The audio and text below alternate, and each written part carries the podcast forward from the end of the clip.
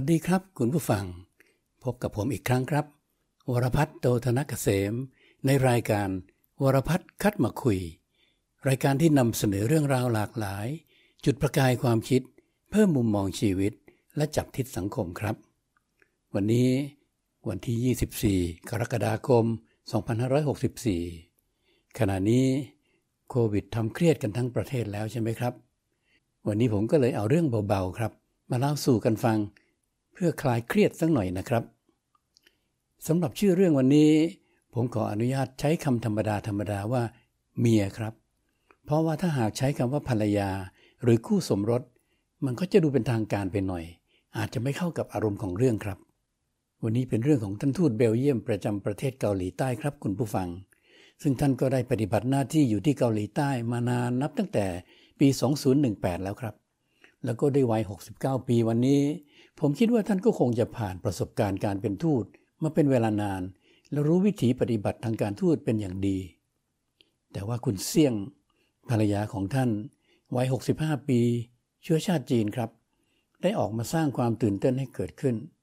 เพราะว่าเมื่อต้นเดือนเมษายนที่ผ่านมานี้นี่เอง เธอได้เข้าไปในร้านขายเสื้อผ้าแห่งหนึ่งที่กรุงโซล แล้วหลังจากที่ได้ไปเลือกเสื้อผ้า ลองสวมเสื้อผ้าอยู่พักหนึ่ง เธอก็เดินออกจากร้านไป ปรากฏว่าพนักงงานของร้านครับ ได้รีบเดินตามเธอออกไป แล้วสักครู่หนึ่ง พนักงงานก็เดินกลับเข้ามาในร้าน โดยมีคุณเสี่ยงเดินตามเข้ามาติดๆเลยครับ ที่พนักงานขายเดินตามเธอออกไปนั้น ก็เพราะสงสัยว่าภรรยาท่านทูตได้หยิบแจ็คเก็ตที่ขายในร้าน แล้วใส่เดินออกไปโดยพลักการหรือเปล่า เธอก็เลยเดินตามไปขอดูป้ายราคาครับ ว่าบนเสื้อแจ็คเก็ตที่ภรรยาทูตสวมอยู่นั้น มีป้ายราคาของร้านติดอยู่หรือเปล่า ปรากฏว่าแจ็คเก็ตตัวนั้นเป็นของภรรยาท่านทูตครับ เธอไม่ได้เอาออกไปจากร้าน เมื่อเป็นเช่นนั้น พนักงงานขายก็เลยกล่าวขอโทษเป็นภาษาอังกฤษ แล้วก็เดินกลับร้าน แต่ภรรยาทูตโกรธมากครับ เธอเดินตามกลับเข้าไป แล้วก็มีปากเสียงกับพนักงงานหญิงสองคนครับ กล้องวงจรปิดภายในร้าน จับภาพของเธอในระหว่างที่พูดคุยกับพนักงงานขาย แล้วก็มีช่วงหนึ่งครับคุณผู้ฟัง ภรรยาท่านทูตก็ยกมือขึ้น แล้วก็ตบฉาดลงไปบนใบหน้าของพนักงงานหญิงคนหนึ่ง โดยที่อีกฝ่ายก็ไม่ได้ต่อสู้แต่ประการใดเลยครับ หลังจากเหตุการณ์ตำรวจเกาหลีใต้ก็จะดำเนินคดีความสิครับ แต่ภรรยาทูตก็ยกเอกสิทธิ์ แล้วก็ความคุ้มกันทางการทูตทำให้ตำรวจดำเนินคดีไม่ได้ครับ แต่ว่าพฤติกรรมอย่างนี้ ทั้งทั้งที่มีสถานภาพเป็นถึงภรรยาท่านทูต คุณว่าท่านทูตเบลเยียมจะไปรอดไหมครับ ภาพจากกล้องวงจรปิด ที่ส่งต่อกันว่อนในอินเทอร์เน็ตทำให้คนเกาหลีใต้โกรธมากๆ เรียกร้องให้สามีภรรยาคู่นี้ออกไปจากประเทศครับ ซึ่งตรงนี้เราก็คงจะเข้าใจได้ เพราะว่าถ้าหากมาทำแบบนี้กับคนไทยเรา เราก็คงจะรับไม่ได้เหมือนกันใช่ไหมครับ ส่วนตัวท่านทูตท่านก็ไม่ได้เกี่ยวข้องอะไรเลย ท่านก็ออกแถลงการขอโทษหลายครั้งเลยครับคุณผู้ฟัง แล้วก็บอกว่า ไม่ว่าภรรยาจะโกรธด้วยเหตุใดก็ตาม แต่พฤติกรรมอย่างนี้ ไม่เหมาะสม นั่นคือแถลงการของท่านทูตครับ แต่ว่าเรื่องนี้สะเทือนไปถึงความสัมพันธ์ระหว่างประเทศเลยละครับ ดังนั้นรัฐมนตรีว่าการกระทรวงต่างประเทศของเบลเยียม ก็เลยต้องออกมาแถลงการครับ ในแถลงการก็ระบุว่า ท่านทูตคงไม่สามารถที่จะปฏิบัติหน้าที่ในเกาหลีใต้ ต่อไปได้อย่างราบรื่นอีกแล้ว แล้วก็สั่งให้ย้ายกลับเบลเยียม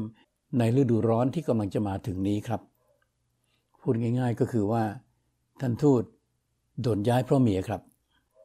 ส่วนคุณเสี่ยงนั้นตำรวจเกาหลีใต้แถลงว่า ในเวลาต่อมา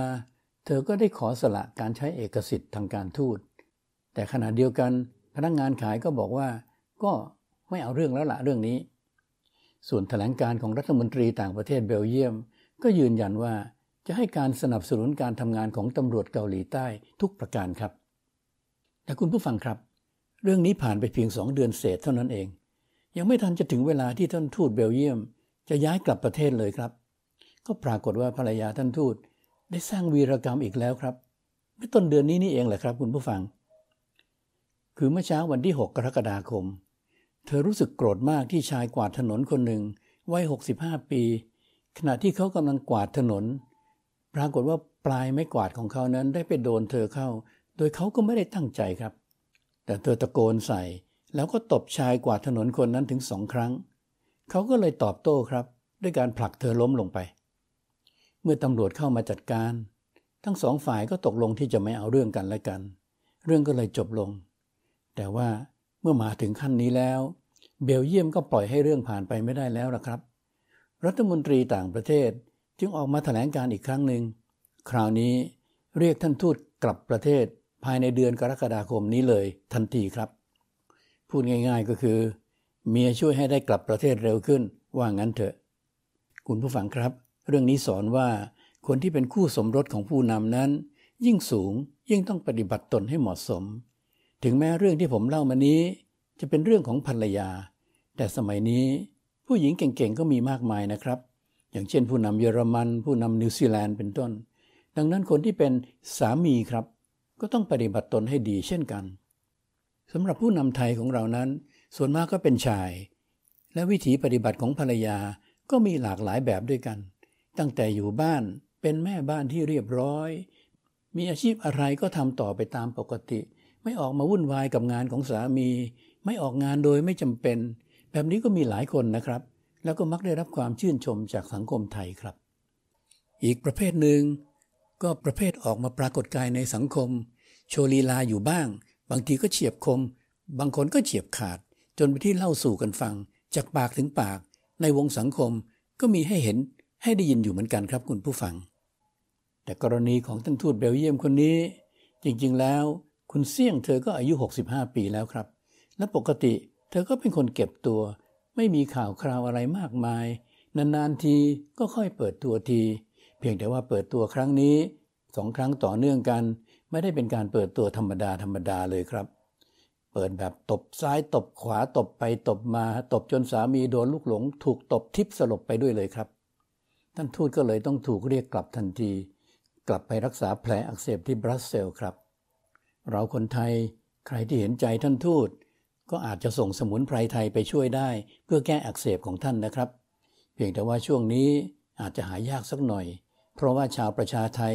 ก็กำลังขาดแคลนทั้งกระชายขาวและฟ้าทลายโจรครับ ยังไงถ้าหากจะแก้ขัดด้วยการส่งใบบัวบก ไปให้ท่านทูตชงแก้ช้ำไปพลางๆก่อน ก็น่าจะพอได้นะครับ เพียงแต่ผมก็ไม่ทราบเหมือนกันว่า แม้กระทั่งใบบัวบกนั้น อาจจะเริ่มขาดตลาดแล้วหรือยังในเวลานี้ เพราะอะไรรู้ไหมครับ เพราะผู้นำไทยหลายระดับ ช่วงนี้ก็อาจจะต้องดื่มมากขึ้นเป็นพิเศษนะครับ วันนี้คุยกันเพียงเท่านี้ครับ คุณผู้ฟังพบกันใหม่ครั้งต่อไป ขอขอบคุณและสวัสดีครับ